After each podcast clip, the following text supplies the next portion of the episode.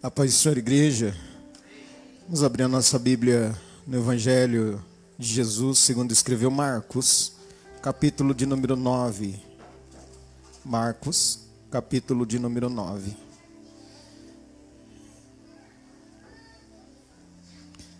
Eu vou ler a partir do versículo 17. A igreja achou? Marcos, capítulo 9, versículo 17. E um da multidão respondendo disse: Mestre, trouxe-te o meu filho que tem um espírito mudo. E este, onde quer que o apanha, despedaça-o e ele espuma. E range os dentes e vai se secando. E eu disse aos teus discípulos que o expulsassem, não puderam. E ele respondendo-lhe, respondendo-lhes, disse: Ó geração incrédula, até quando estarei convosco? Até quando vos sofrerei ainda? Trazei-mo. E trouxeram-lhe, e quando ele o viu, logo o espírito agitou com violência, e caindo o endemoninhado por terra, revolvia-se espumando. E perguntou ao pai dele: Quanto tempo há que lhe sucede isto? Ele disse: Desde a infância. Pode sentar, por favor, meus irmãos. A gente vai falar um pouco sobre esse texto. E hoje, por ser hoje é um dia especial, e alguém pode olhar e falar assim para nós, assim como igreja, né? Pastor, mas para que tocar nessa ferida? Para que fazer culto temático e escrever pai e colocar os enfeites? Para que isso? Mas assim, eu quero antes de falar sobre esse texto, fazer algumas considerações por causa disso. Porque nós estamos vivendo um tempo em que aquilo que é tido como certo, era tido como certo, errado. E o que é errado é tido como certo. Então alguém olha e fala assim, é, pastor, mas só que é o seguinte, eu não tenho pai. Outro olha e diz, meu pai não prestava. Outros, nós vimos agora que na hora que as crianças vieram adorar a Deus, as mães que fazem trabalho de pai. Mas eu quero, a Bíblia nos deixou esse exemplo, nós temos no Antigo Testamento de Jó, mas esse exemplo de um pai. Então, se a Bíblia ela não foi omissa quanto a isso, eu também não posso ser omisso quanto a isso. Ainda que a sociedade desconstruiu a figura paterna, e diz que ela é desnecessária. Mas se você parar para uma mãe que criou seu filho sozinha, ou seus filhos, só ela sabe o sofrimento que ela passou ou tem passado. Então não é bonitinho criar o filho sozinho. Não é engraçado criar o filho sozinho. E eu hoje, de forma assim, falando com Deus, eu não, eu não quero nessa noite assim, não, não, não trouxe o meu, meu tablet aqui, né? Porque eu quero falar do coração, assim, para a igreja, como pastor. Eu quero dizer do coração porque, no meu caso também, eu não tenho mais pai. Mas é uma ferida que a gente precisa mexer. E que Hoje ainda eu estava vendo um vídeo que eu recebi de um no meu e-mail, esse vídeo. E aí eles estavam falando lá sobre o que o pai representava para cada um. Mas uma moça me marcou. Porque ela, quando chegou a vez dela, ela disse, ela começou dizendo: "Eu no começo não perdoava meu pai, achava que mas agora sabe eu que eu não ligo mais, Aí por quê? Porque hoje eu sou independente, eu tenho um trabalho e então não preciso mais, eu não preciso. Aí perguntaram, mas o que você é, diria para o seu pai se você pudesse encontrá-lo? Aquela menina que até então estava dizendo assim, com um olhar assim meio que altivo e firme, de repente ela desaba. Ela desaba e diz assim: Eu gostaria, se eu encontrasse meu pai, de dizer para ele que ele poderia ter vivido uma história diferente comigo. Porque ele fez muita falta na minha vida. E aquilo, quando eu olhei aquele vídeo, eu fiquei pensando: nós, como pastores, estou no pastorado há algum tempo, e eu não posso me omitir de pregar sobre isso e falar sobre a figura, a importância da figura do pai, porque alguém pode dizer assim, mas comigo já aconteceu, pastor. E não tem mais o que se fazer. Deixa eu te falar uma coisa, tem sim. Com o passado não, mas com o futuro tem. E assim eu quero ser bastante objetivo em algumas palavras e até talvez possa ser um pouco me desculpem se eu for muito objetivo e muito direto. Sabe qual jeito que tem? É você, menina, escolher alguém que preste para se relacionar. Porque para fazer um filho é fácil. Para criá-lo tem que ser muito homem. E nós estamos vivendo uma crise de paternidade que o diabo vem desconstruindo já há algum tempo, mostrando que a independência ela pode ser algo bastante interessante. E que alguém pode olhar e dizer, mas essa figura não faz nenhuma diferença. É mentira. Faz. E como faz? Porque hoje você que está aí, que não tem mais o teu, você se lembrou dele. Você se recordou dele. Se o. Deixa eu ser claro aqui. Se o seu pai foi um traste, você se lembrou dele. Se ele te traiu, ou traiu a sua confiança, você se lembrou dele. Eu não vou perguntar se você se lembrou ou não, porque eu não quero que você se envolva. E nem quero te envolver emocionalmente nisso. Embora isso seja quase impossível. Porque nós estamos vivendo uma crise nos nossos púlpitos. E sabe qual crise que é, meus irmãos e minhas irmãs? A crise de que o que importa é que eu tenha projeção. Que eu cante bem, que eu pregue bem, que eu pastoreie uma igreja grande. Não importa o quão miseravelmente esteja vivendo a minha família e os meus filhos. O que importa é que eu tenha projeção. Você já deve ter ouvido essa frase, mas se você comprometeu a sua família, você já comprometeu tudo. Se eu comprometi a minha família, eu já comprometi tudo.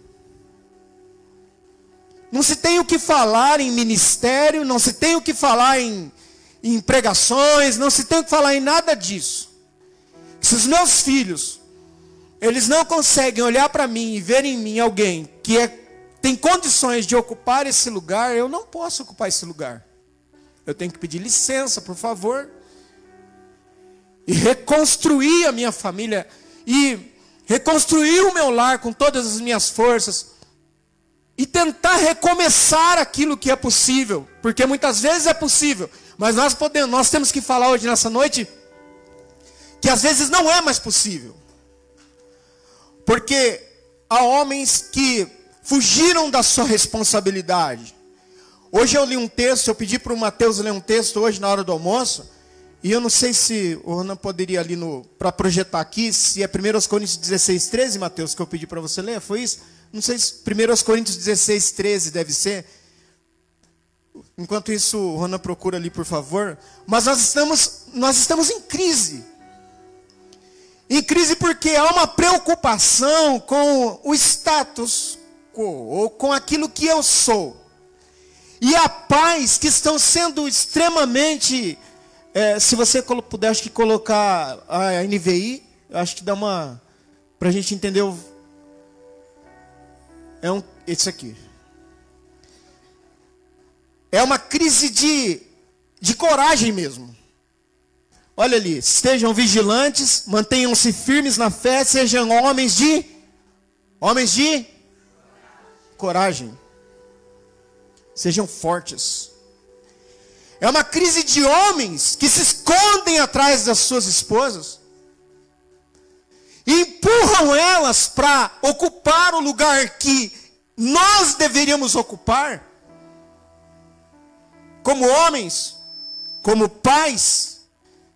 E aí empurra-se a responsabilidade para uma pessoa que não foi criada para isso. Que não foi feita para isso.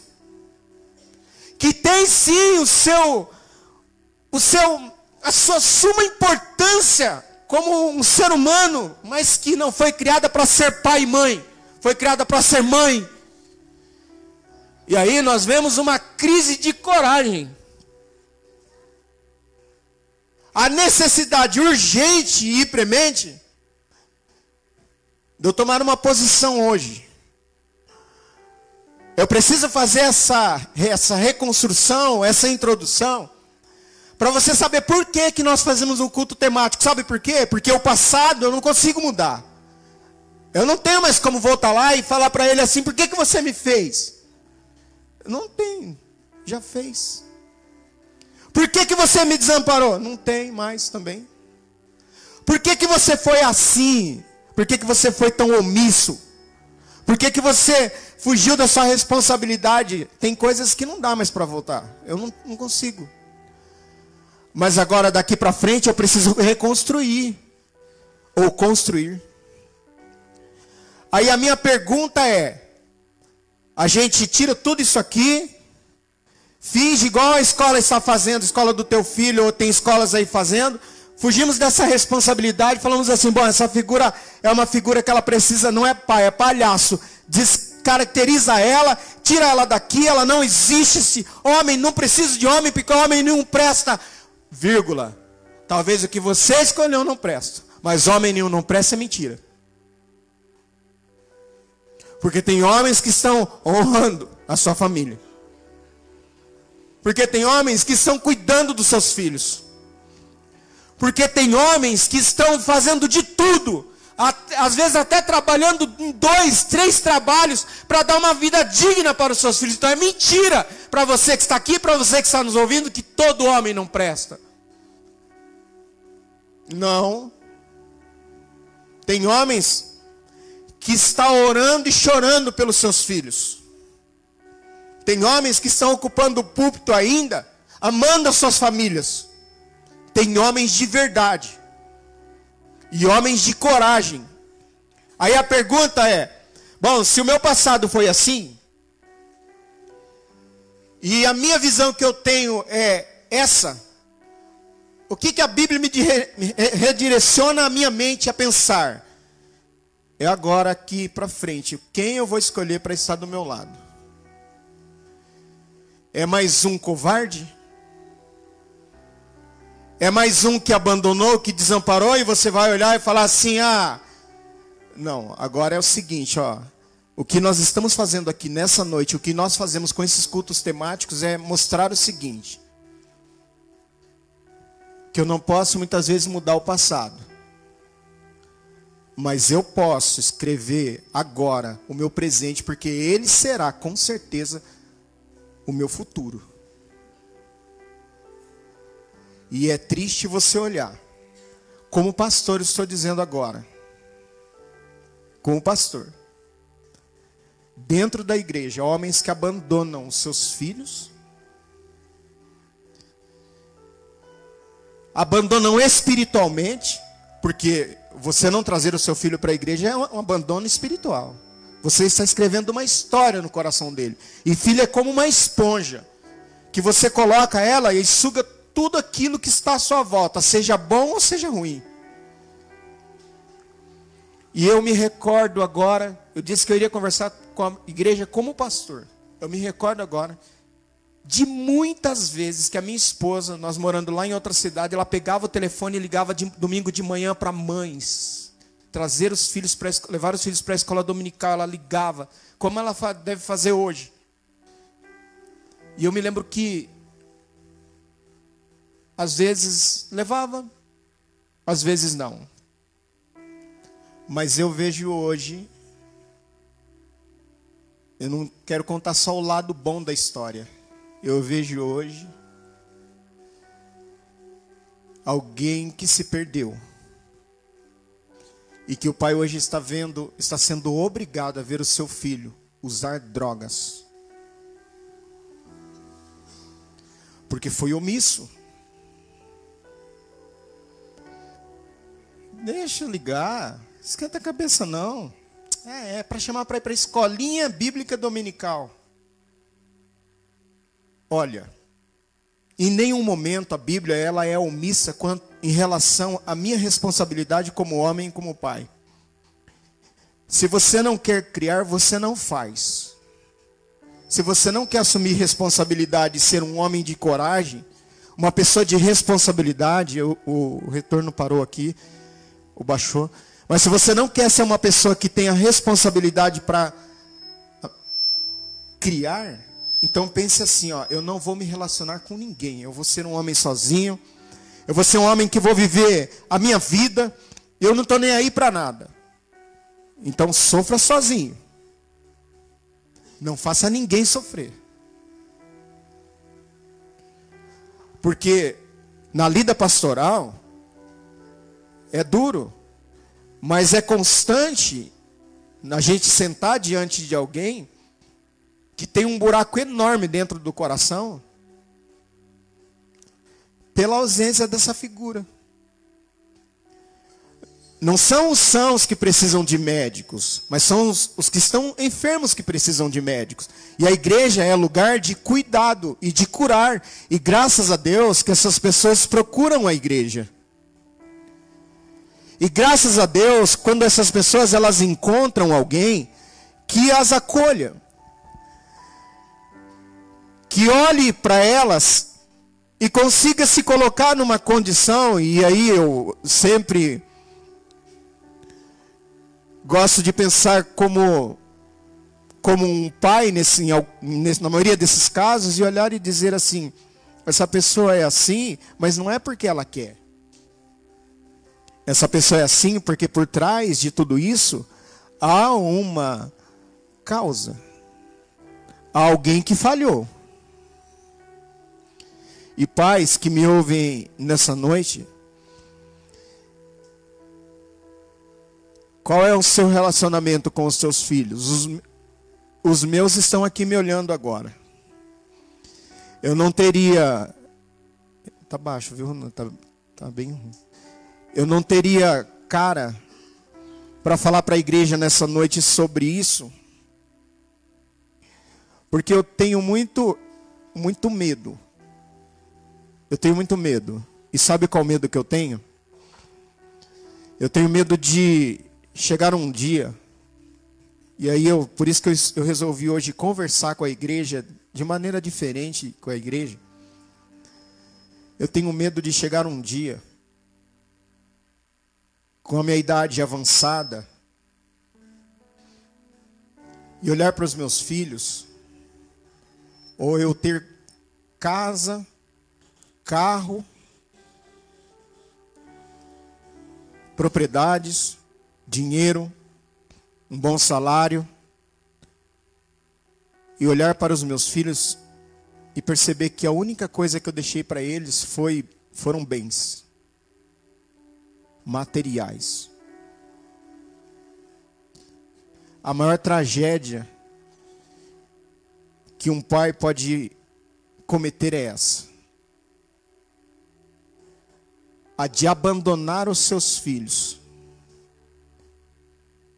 E aí, nós, a gente vem para o texto e você olha o seguinte. De forma contextual aqui, ou contextualizando esse texto, nós vemos um pai. Irmãos, é, é assim, ó. É mentira do diabo que que sua mãe é importante na vida de um filho, viu? Não. Mãe é importante na vida de um filho, mas pai é importante na vida de um filho, sim. Mãe, é importante pegar o filho no colo e segurar o filho no colo. Mas pai pega o filho, coloca no ombro, mostra o mundo e diz para ele, filho, ó, enfrenta a mãe, tenta segurar e fala, não vai embora não. Se vocês soubessem, se vocês tivessem noção de como pastor, a quantidade de mensagens que eu recebo, ou que eu já recebi na minha vida pastoral, de jovens de igreja, que acabam confiando na gente como pai,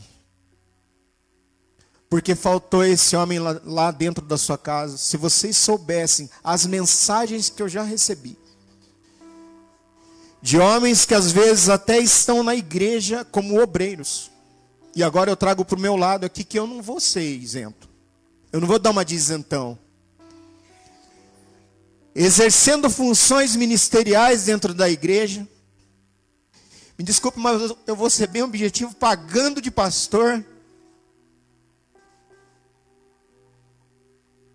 Pregando para todo mundo ouvir no púlpito no domingo à noite e os seus filhos com o coração rasgado. Os seus filhos com o coração partido. Agora eu pergunto para vocês, diante de Deus, como será, ou que conta será, que será feita com esse homem? Porque a Bíblia diz que as coisas estão nuas e patentes diante daquele a quem nós um dia prestaremos contas. Então estou pregando aqui, está o Samuel aqui, está o Mateus aqui. Natan.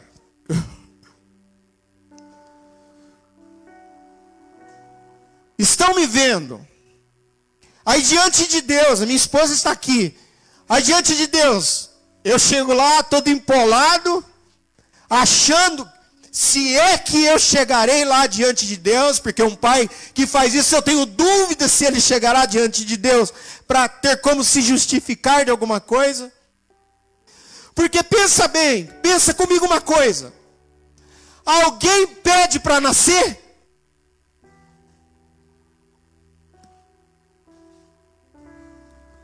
Alguma criança você pediu para nascer? Você pediu para vir ao mundo? Eu pedi para vir ao mundo? Não, pastor, olha, é o seguinte, eu sou obreiro, eu quero ser, meu sonho é ser, eu aspiro dentro de mim o presbitério. Não, você vai lá e cuida do seu filho, você vai lá e olha na cara dele, pede perdão para ele, conserta sua vida com ele e você pensa em ministério. Simples assim. O que eu quero dizer nessa noite são coisas simples, mas são coisas extremamente necessárias. Porque tem hora que cansa, sabe do quê? E não é um desabafo. De você acompanhar jovens que têm vontade de fazer. Que têm vontade de estudar. Que têm vontade de crescer. Por favor, preste atenção aqui no que eu estou dizendo. Tem vontade de fazer uma faculdade, ser alguém na vida, de ter um objetivo, mas sabe que chega um momento que dá um bloqueio, para assim, olha, está a tela assim fica parado. Aí você para para conversar, pastor, sabe por que, que eu não consigo? É porque meu pai falou para mim que eu não consigo. Ou porque não teve ninguém para me encorajar. E aí você olha mães dentro da igreja ou fora da igreja fazendo isso aqui, ó. Lutando, guerreando. Porque, irmãos, olha aqui. Criar filhos, os dois, já é difícil. Você imagina uma. Você parou para pensar nisso? No tamanho da lacuna que isso causa e que isso gera. Por isso que a nossa figura, meus irmãos e meus colegas pais, por isso que a nossa figura ela está sendo desconstruída na sociedade. Você sabe por quê? Porque a nossa figura é aquela figura que no momento da adversidade, quando o diabo ataca a nossa família, porque o diabo ataca a minha, sim ou não? Ataca a sua? Ataca a sua família? Ataca. São nesses momentos em que o diabo, porque ele é covarde, sim, ele é covarde. Ele é covarde. Eu preciso introduzir, fazer essas introduções e essas ponderações porque ele é covarde. Eu citei do personagem do Antigo Testamento chamado Jó. Ele é covarde. Porque ele vai naquele que está mais fraco e vulnerável. É como aquele filme que você assiste que o leão está perseguindo e ele vai no filhote. Pai, você que está aí me ouvindo, responda para si mesmo. Pais que estão me ouvindo, responda para você mesmo. Quando, quando o diabo te ataca, é uma coisa. Mas quando ele mexe com a sua família, é outra coisa. Só pense para você. Quando ele te ataca, você se oprime, você chora, você vai para o joelho, você dobra o joelho, você busca Deus, você clama, você pergunta até para Deus por quê? Mas quando ele ataca os seus, quando ele ataca a sua esposa, quando ele ataca os seus filhos, ah, as coisas mudam ou não mudam? Porque daí dói aqui em você, ó. Aí você tem duas opções, ó, duas opções. Ou você abandona a batalha, e diz assim: não, eu vou fingir que isso não está acontecendo. Ou você se posiciona diante de Deus e diz assim: olha, Deus, eu sou sacerdote dessa casa. Eu sou o homem dessa casa que o Senhor me colocou aqui como responsável por essas vidas que o Senhor me deu condições de gerá-las. E eu fiz uma confissão diante do Senhor. Queria cuidar. E agora eu estou me colocando aqui, Senhor. É comigo que mexeu. Mexeu com a minha família, mexeu comigo. E agora eu, como pai, como homem, a minha atitude é uma atitude de coragem, ou a nossa atitude deve ser uma atitude de coragem. E aí vamos então pensar um pouquinho sobre esse texto. Porque esse texto aqui é um texto em que Jesus e aqui eu quero fazer algumas ponderações importantes. Se você olhar um pouquinho antes desse texto, no começo do capítulo 9, percebam que Jesus ele está descendo do monte da transfiguração. Ou seja, ó, preste atenção, houve a manifestação da glória de Deus. Então escuta uma coisa. Jesus desce do monte da transfiguração com seus discípulos. E quando ele desce, a glória foi uma glória lá em cima do monte, porque ele se transfigurou. Ele desce e tem uma provação. Ó, oh, presta atenção numa coisa. Se você ainda não percebeu, você precisa perceber. Sempre quando a glória desce e a presença de Deus se manifesta, Deus está preparando você para alguma coisa. Você escutou? Ó, presta atenção. Sempre quando a glória de Deus se manifesta, e Deus começa a trabalhar com a igreja, avivando a igreja, você pode esperar. E você redobre a sua atenção, e você vigie mais e ore mais, porque Deus está, Deus está preparando você para novos desafios. Desafios que num primeiro momento parecerão péssimos. Pode ver. Se você olhar para, para textos bíblicos, o nosso irmão começou muito bem a leitura nessa noite. Muito bem, meu irmão. Do profeta Joel dizendo para o povo rasgar não as suas, não as suas, mas os seus. Quando a gente, nós nos predispomos a nos colocar debaixo da manifestação da glória de Deus, entenda umas coisas, entenda, entenda que nesses momentos Deus está nos preparando para grandes embates que virão. Então você que entra na igreja e pensa que aqueles momentos em que o irmão está chorando e ficando alegre, você ignora completamente, fala assim: "Eu não, você vai enfrentar muitas vezes essas coisas sozinho. E uma coisa é enfrentar com Jesus, outra coisa é enfrentar sem Jesus.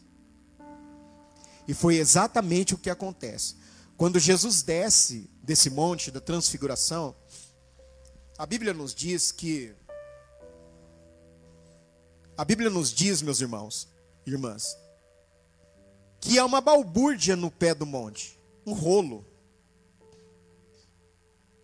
E há uma discussão entre os religiosos, os escribas, a multidão e os discípulos de Jesus. Então nós temos a religião, nós temos a multidão, que a multidão é cinzenta, é irreconhecível, ninguém conhece ninguém na multidão. Multidão é multidão. E nós temos aqueles que seriam os representantes do Cristo. A Bíblia diz que o que, que é que eles estavam discutindo? Porque Jesus pergunta para eles: O que é que vocês estão discutindo com eles? Jesus pergunta especificamente para a religião, ó. Irmãos, ó, religião não dá respostas. A religião é até muitas vezes cruel. Deus me livre de você estar passando por um problema de enfermidade na sua casa e alguém te visitar e olhar e falar assim para você assim, você com a sua esposa, com seu filho doente, com alguém doente, Deus nos livre de alguém chegar e falar assim, escuta, será que isso aí não é demônio não? Ô, irmão, eu estou falando para pessoas aqui que pra, muitas vezes passaram provações severas e que sabem o que é a dor de alguém doente, de alguém enfermo, de alguém passando por, por provações e olhar e dizer: eu, uma dirigente do círculo de oração, ela era uma, uma irmã muito frágil, frágil mesmo. Ela tinha um problema sério nas cordas vocais. E ela fazia tratamento à base de mercúrio. Como aquela mulher sofria. E ela disse para mim um dia, pastor, as pessoas estão vindo na minha casa, os irmãos me visitar, pastor. E eles falam que é demônio. Mas, pastor, eu sou a dirigente do círculo de oração e eu oro. Meu esposo, ele trabalha nesses horários que o senhor vê. Só vai eu e a minha filha, uma jovem, era uma jovem para a igreja, e eles vêm aqui na minha casa e Sabe, eu, sinceramente, meu coração partiu. Porque a religião, ela é especialista em achar causas para aquilo que muitas vezes não se trata com religião. Deveria sim religar e religar a Deus ser algo abençoador, mas a religião muitas vezes ela não abençoa. A religião ela julga. A religião acha causas. A religião quer mostrar o seguinte: ó, eu tenho a resposta. E aí eu quero te falar uma coisa: que tem coisas que a gente não tem respostas. Eu ouvindo um testemunho de alguém que perdeu a sua família, e alguém estava pregando e disse assim: é, nem o mal chegará na sua tenda. Se você orar, se você buscar Deus, ó, Deus não toca nos seus filhos, Deus não toca na sua esposa. Não, Deus não toca. O irmão saiu da igreja de forma revoltada, revoltada assim, indignado e foi embora para sua casa. A esposa ligou para o pastor e disse assim: Pastor, não sei mais o que eu faço, ele está mal, está ruim. Ele disse: Olha, não é por causa do pregador, não é por causa de ninguém, é uma crise comigo mesmo, porque Deus permitiu que essas coisas acontecessem dentro da minha casa. A religião, às vezes, ela é má. E os escribas aqui estavam discutindo.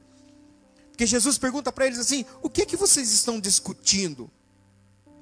Porque a religião ela discute, por que será que essa palavra ela é assim? Por que será que ela é assim? Por que será que, né, como eu li aqui, esse rapaz está sofrendo desse jeito? Quem pecou? Foi ele, os pais dele.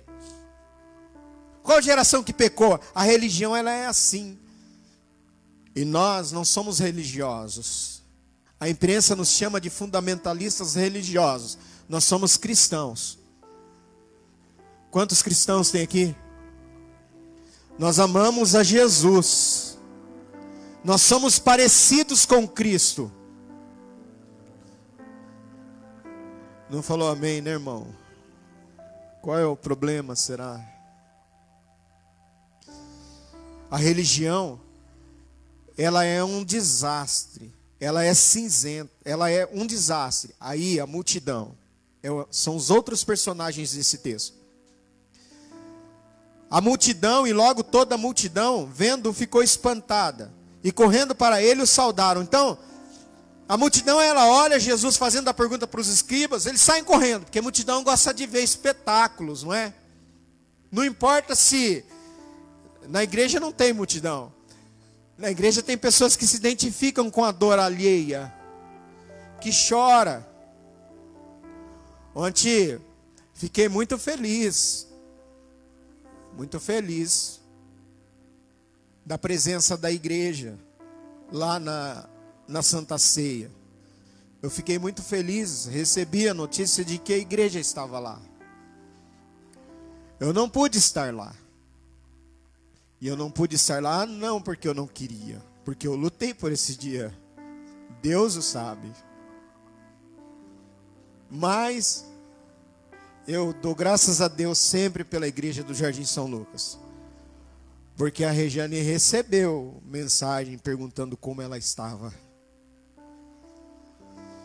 E eu sou grato a Deus por isso. Eu tenho gratidão no meu coração por isso. No mundo em que ninguém se preocupa com ninguém, então eu tenho motivos de sobra para me alegrar, porque nós não somos a multidão que vai apenas observar a tragédia do outro e tentar procurar por que, que aconteceu isso. Ó, oh, escuta uma coisa, tem respostas, presta atenção a você que está passando por isso. Há respostas que nunca serão dadas. Você escutou? Há respostas que nunca serão dadas. Porque há casos de homens que não voltarão nunca para dar a resposta.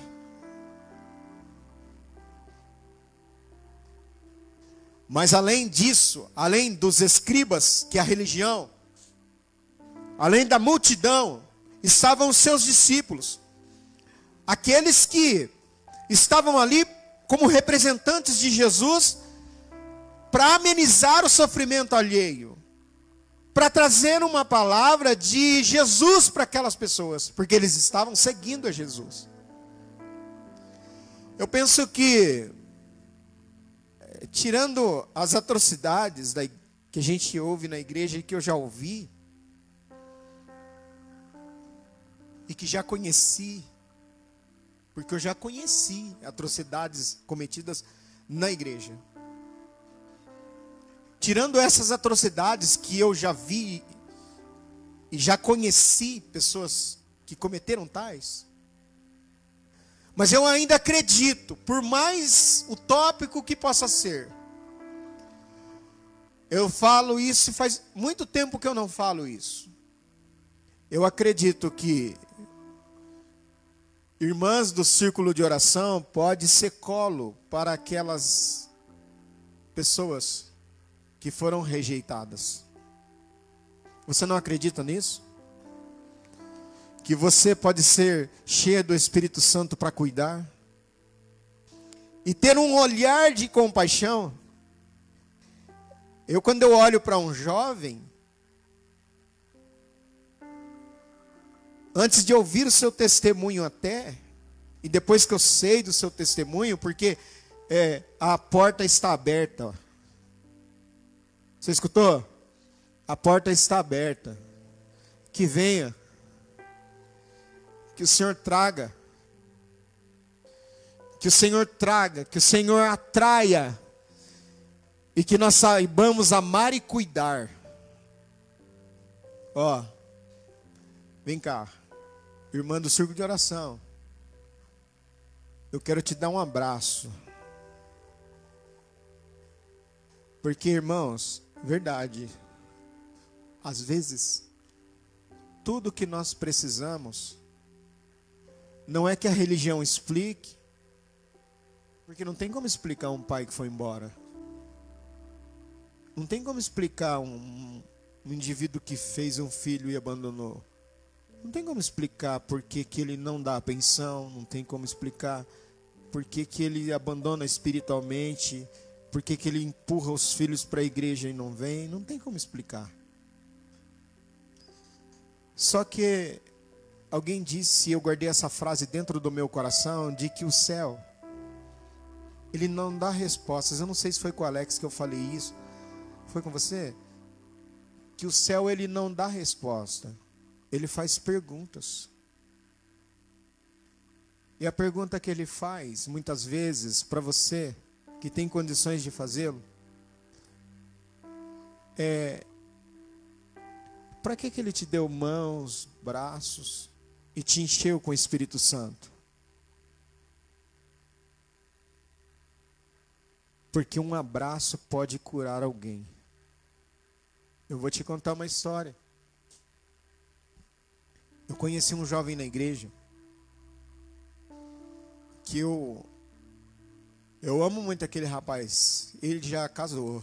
Hoje ele mandou uma mensagem para mim. Mas eu continuo chamando ele de diminutivo ainda o nome dele. Não vou falar o nome dele aqui, mas eu continuo chamando ele diminutivo porque eu conheci ele desde pequenininho. Agora ele tem barba, agora tá.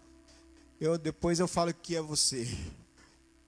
E eu me lembro que um dia eu, eu preguei a parábola do filho pródigo. E na igreja tinha um corredor. E eu falei para ele: vai lá na porta fazendo um favor. Aí ele foi na porta. Aí eu fiz o papel do pai do filho pródigo. E eu falei assim: então, o pai, quando viu o filho, correu ao encontro do filho. Aí eu saí correndo e deu um abraço nele. Irmãos, eu não conseguia mais soltar ele. E ele não conseguia me soltar. E ele me abraçava e eu, e eu, eu tinha que continuar a pregação, não tinha? E como continuar a pregação? Porque o que aquele menino queria, sabe o que, que era? um abraço de um homem que pudesse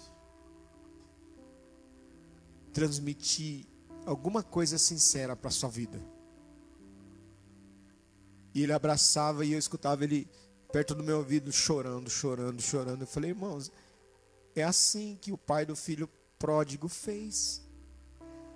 E daquele, hoje ele me mandou uma mensagem porque é o dia dos pais. A filhinha dele nasceu, ele mandou foto da filha que nasceu. E ele me tem como um pai. Mas eu fico pensando, quantos nós temos nessas mesmas condições que nós estamos falando da outra categoria, que é a categoria dos discípulos de Jesus. Quantos discípulos de Jesus tem aqui? Quem é discípulo de Jesus? Só faz assim com a mão, por favor, assim movimenta. Tá, nós somos discípulos de Jesus. E por sermos discípulos de Jesus, essa aqui é uma imagem negativa que nós temos de, dos discípulos. Porque a Bíblia diz que Jesus olha e fala assim, né? O que está acontecendo aqui, gente? O que, que vocês estão discutindo? Aí a Bíblia diz que aparece uma outra personagem no capítulo 9, no capítulo 9 e no versículo 17 do Evangelho de Marcos 9, 17. Aparece um personagem sem nome, sem identidade. Não fala o nome dele, não fala a idade dele, não fala. Mas esse homem aí, sabe o que, que ele era? Ele era, a Bíblia começa como um homem no meio da multidão. Respondeu, mestre, eu te trouxe o meu filho. Esse homem era um. Lá, esse homem era um pai. Porque chega uma hora que a força da mãe esgota. As mães que estão me ouvindo sabem o que eu estou falando. E talvez você até fale assim, ó, eu não vou dar conta. Eu não sei onde estava a mãe dele. Não sei se estava junto. Eu não sei se estava em casa. Eu não sei onde ela estava. Não sei se tinha.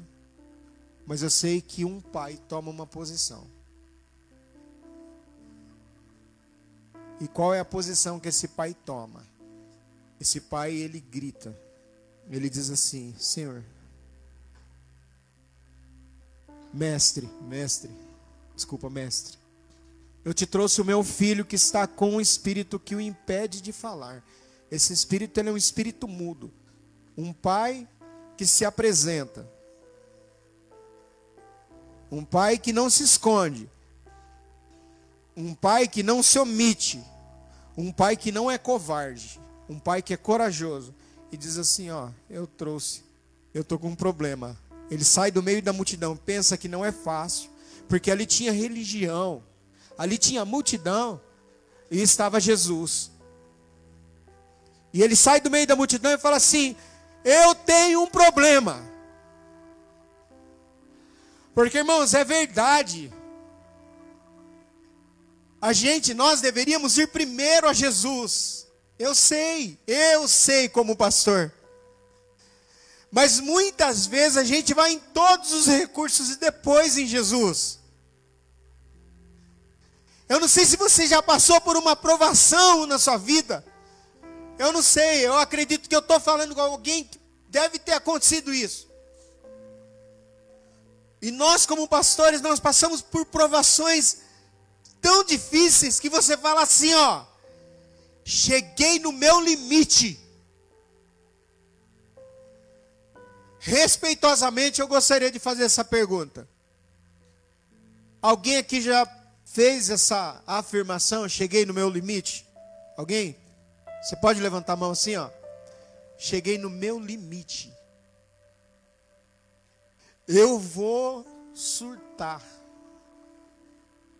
porque eu cheguei no meu limite. Eu estou perdendo o controle do meu corpo. Eu cheguei no meu limite. Eu não aguento mais.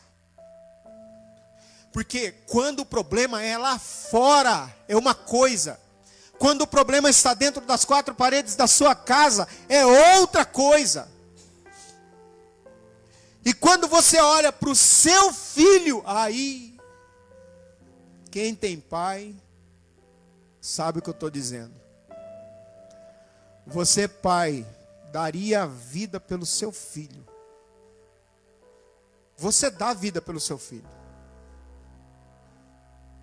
Você é pai de verdade, você dá a vida para o teu filho. Ou pelo teu filho. O meu filho está nessa situação aqui, ó. Pode ir o versículo 18, por favor, não. Versículo 18. Onde quer que esse espírito apanha, joga ele no chão, espuma pela boca, arranja os dentes, fica rígido, perde os. Eu pedi aos seus discípulos que expulsassem o espírito, mas eles, eles não conseguem, eles não fizeram nada. Aqui eu quero saber quantos estão de braços cruzados e não vão fazer nada. Eu não vou fazer nada, é problema meu. Ah, jovem é problemático, jovem é isso, aquilo, jovem é isso, aquilo. Mas eu vou, assim, de esquecer o objetivo. Como que você quer que um jovem não tenha problema?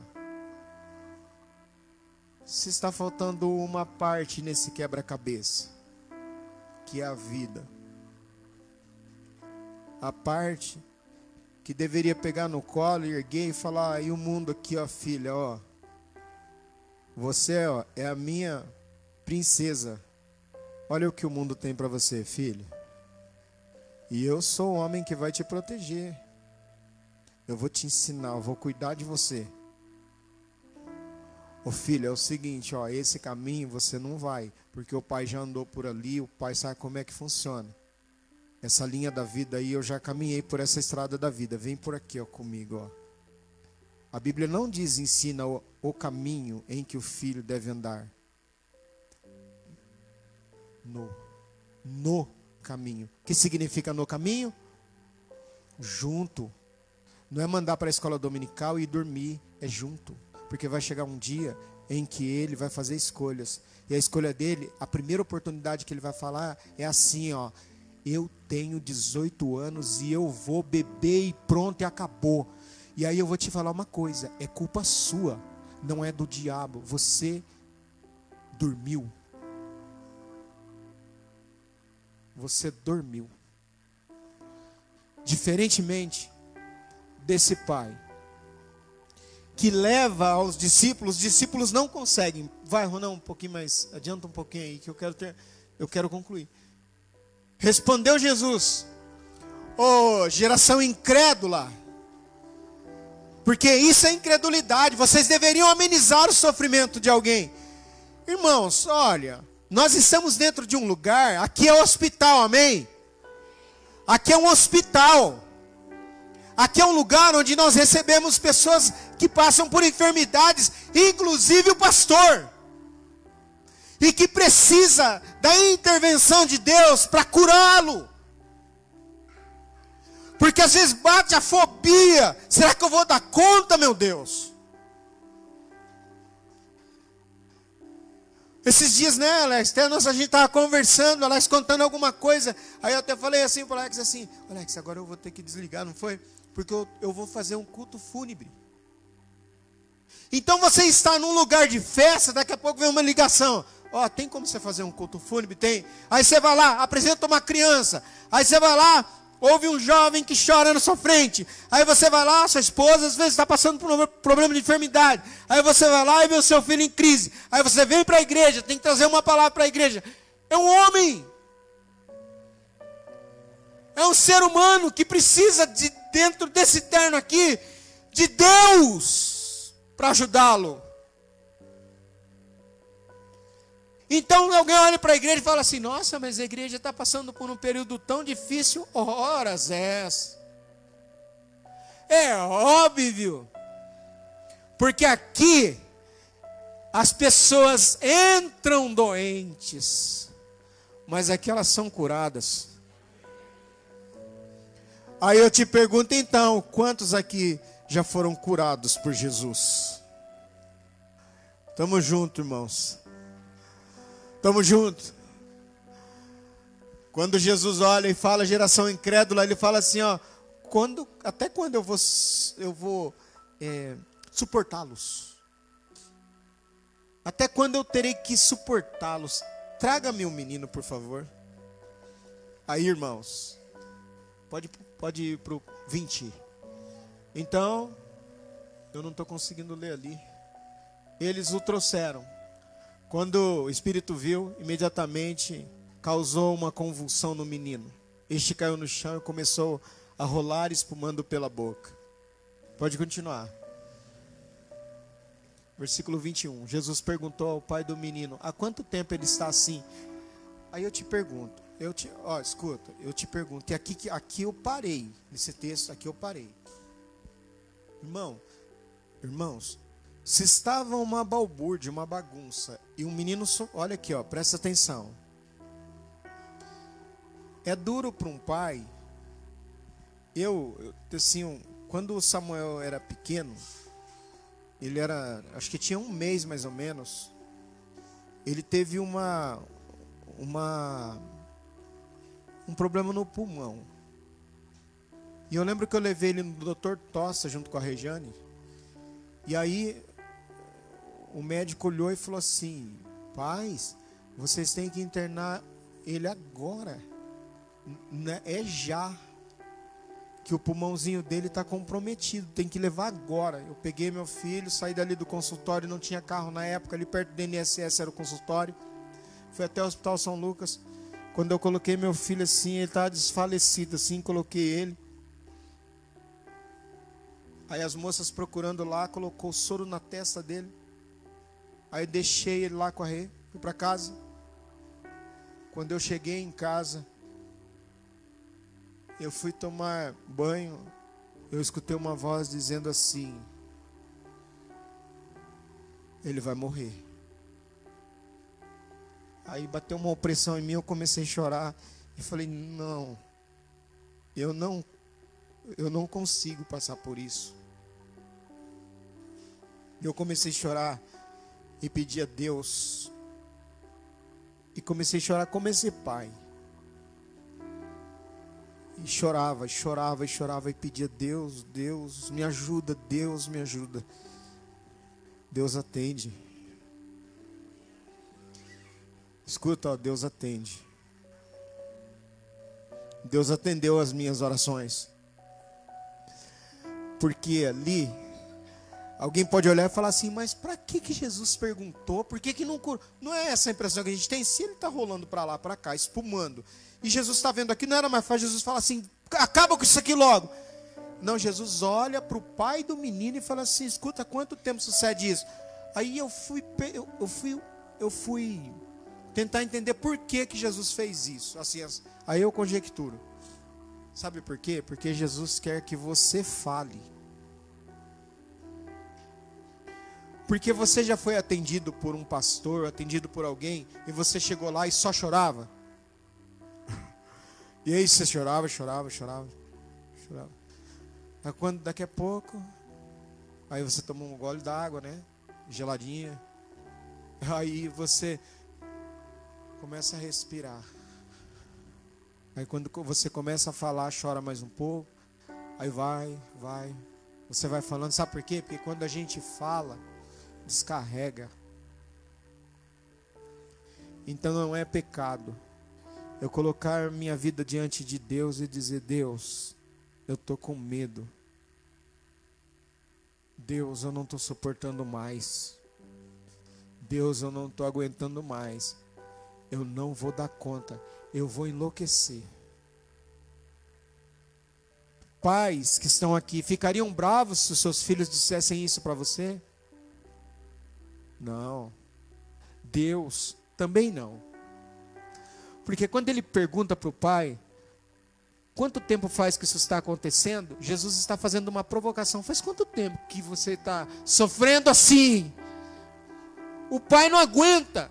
O pai fala assim: faz muito tempo, desde a infância. Versículo 22.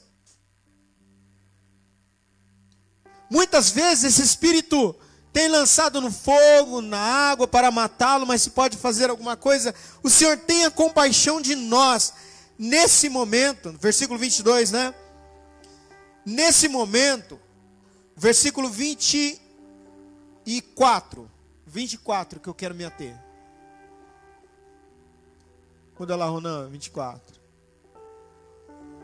O pai do menino, na minha tradução aqui, é revista e corrigida. Se você puder mudar para a revista corrigida. E logo o pai do menino clamando com. Porque quando você começa a falar, você já começou a falar. E... Desculpa. Não é assim? Você começa a falar, a gente atende as pessoas, a pessoa começa a falar. Eu também já fui atendido por pastor. Eu sei como é que funciona. Graças a Deus que eu tenho alguém que me ouve. E aí você começa a falar, embarga a voz. Um pouquinho, me desculpa. Eu vou me recompor. Pai desse menino com lágrimas nos olhos, fala assim: Olha, sinceramente, eu creio que o Senhor pode fazer alguma coisa pelo meu filho, mas ajuda-me na minha incredulidade. Ou seja, um pai que descobriu o poder da intercessão. Um pai que descobriu que quando chega no limite, o nosso recurso é Deus. Que quando chega no. Porque tocar em mim é uma coisa, escuta de novo, a mesma. Tocar em mim é uma coisa. Tocar no Mateus, tocar no Samuel e tocar no Natan é outra coisa. Tocar no Marcos é uma coisa, tocar na Esther é outra coisa, não é? Tocar no Natanael é uma coisa, mas tocar na Ana, já. De... Não, peraí. Você ora, né? Você vai, vai orar. peraí. Você, você fala de mim. Você vem e toca em mim. Agora eu te falo. Você vai permitir nessa noite, que é por aqui que eu quero ir encerrando, que o diabo anule a sua figura, Pai ou você vai se posicionar na sua casa, na porta da sua casa, ainda que com toda a sua pouca força. Toda a sua pouca força. Você tem coragem de cair de joelhos e falar assim: Deus, eu não consigo, a minha fé não está alcançando, eu acho que não tem mais jeito, eu acredito que o Senhor até mesmo se esqueceu de mim. Eu não tenho condições de falar mais nada e de fazer mais nada. Mas nesse pouquinho de fé que existe ainda dentro de mim, assopra e faz renascer em mim uma esperança. Você tem coragem? Pais e homens de verdade é um, uma convocação bíblica que eu faço nessa noite. Porque o, res, o resumo disso aqui é que Jesus olha para aquele espírito. Jesus é filho de Deus. O nosso Pai, ele olha e fala assim: espírito mudo e surdo, sai desse menino. É assim que termina? Eu acho que versículo qual versículo que é aí? Versículo 25. Eu gosto muito de, de olhar ah, palavras-chave. Vendo que a multidão concorria, repreendeu o espírito imundo, dizendo-lhe: Espírito mudo e surdo, eu te ordeno, sai dele e não entre mais. Eu acho que tem uma tradução que diz: Nunca mais entre nele, mas não entre mais nele. Eu já falei isso aqui. Me parece que a única vez que Jesus expulsa um demônio, está ali já.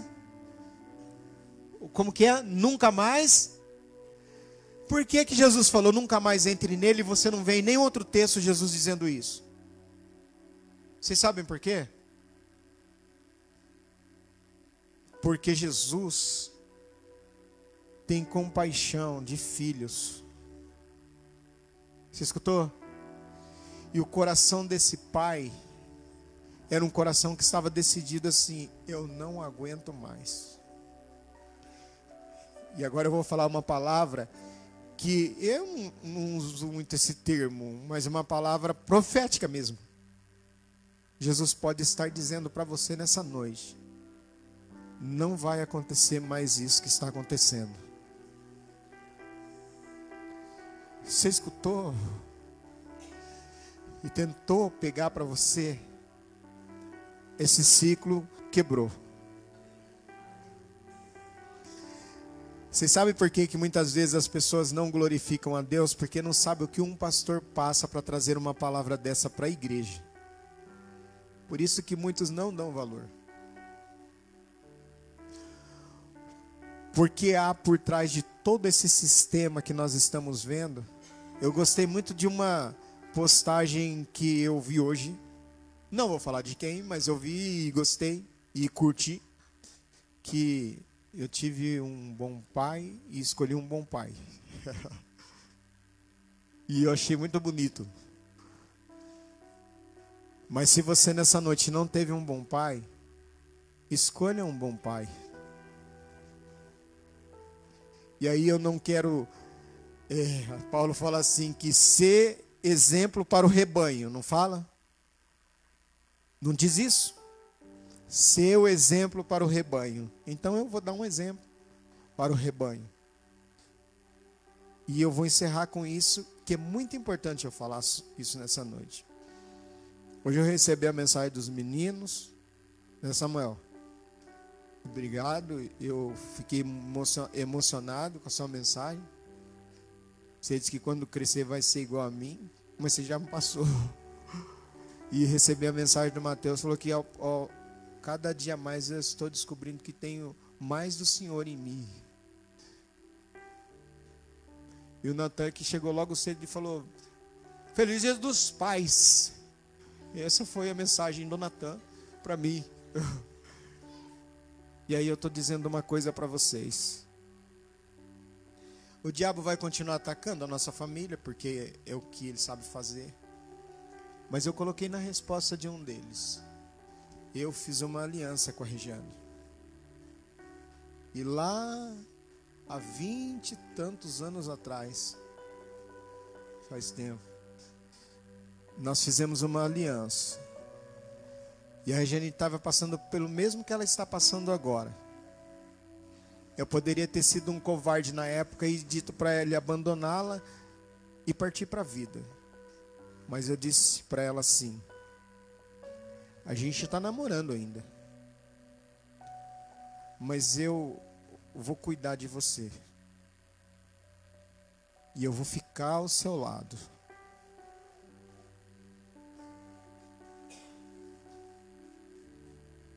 E eu vou dividir com você as nossas alegrias.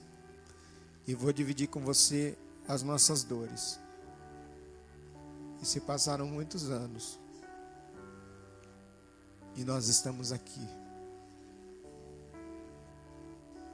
Nós estamos aqui. Os nossos filhos cresceram. Às vezes eles vão passear e deixam só nós dois. E a gente assiste série. Coreana. Advogada extraordinária. Quem não assistiu é muito bonito. Alguém já assistiu? Induzindo os irmãos a assistir série e faltar no culto, né? Não acho que eu não devia ter falado isso, né? Mas tudo bem. Mas passaram-se muitos anos. E hoje nós não estamos mais com cara de novinhos, nem um pouco. Mas nós estamos juntos, Rejane.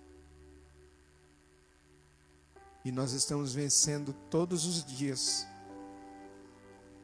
E até o dia que o Senhor quiser, a nossa aliança não foi feita só nesse negócio aqui de ouro que ela tá velha, amassada. Inclusive, se alguém tiver condições de nos dar uma aliança, a gente aceita porque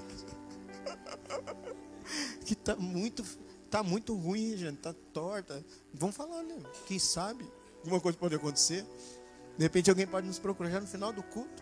É caro, a gente não tem. Mas a conversa é com a igreja, irmãos. A conversa é no meio da igreja.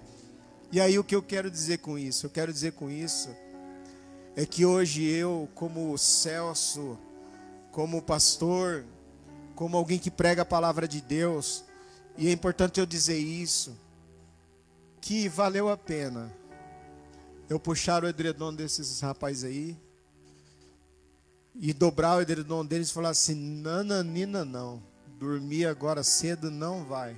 Ah, eu tô cansado porque eu fui na escola a semana inteira, tá? Só que você ouviu falar que você veio do bicho lá na escola secular. Agora você vai ouvir falar que foi Jesus que te fez.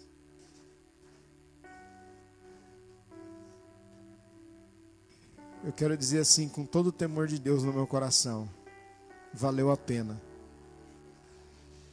Cada minuto, cada oração, Cada vez que eu entrava debaixo do chuveiro e chorava escondido, e saía como se nada tivesse acontecido, Deus até aqui tem nos ajudado.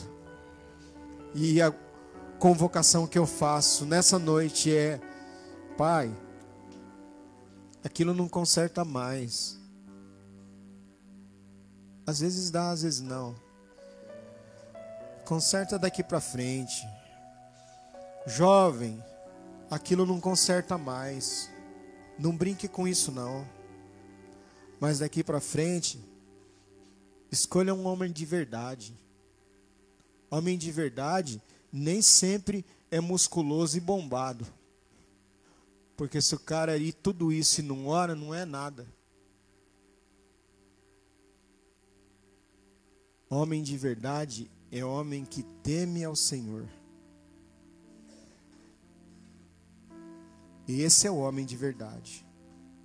E que se apresenta como o primeiro. Oh, ah, não estou com vontade de ir na igreja. Não, nós vamos na igreja sim.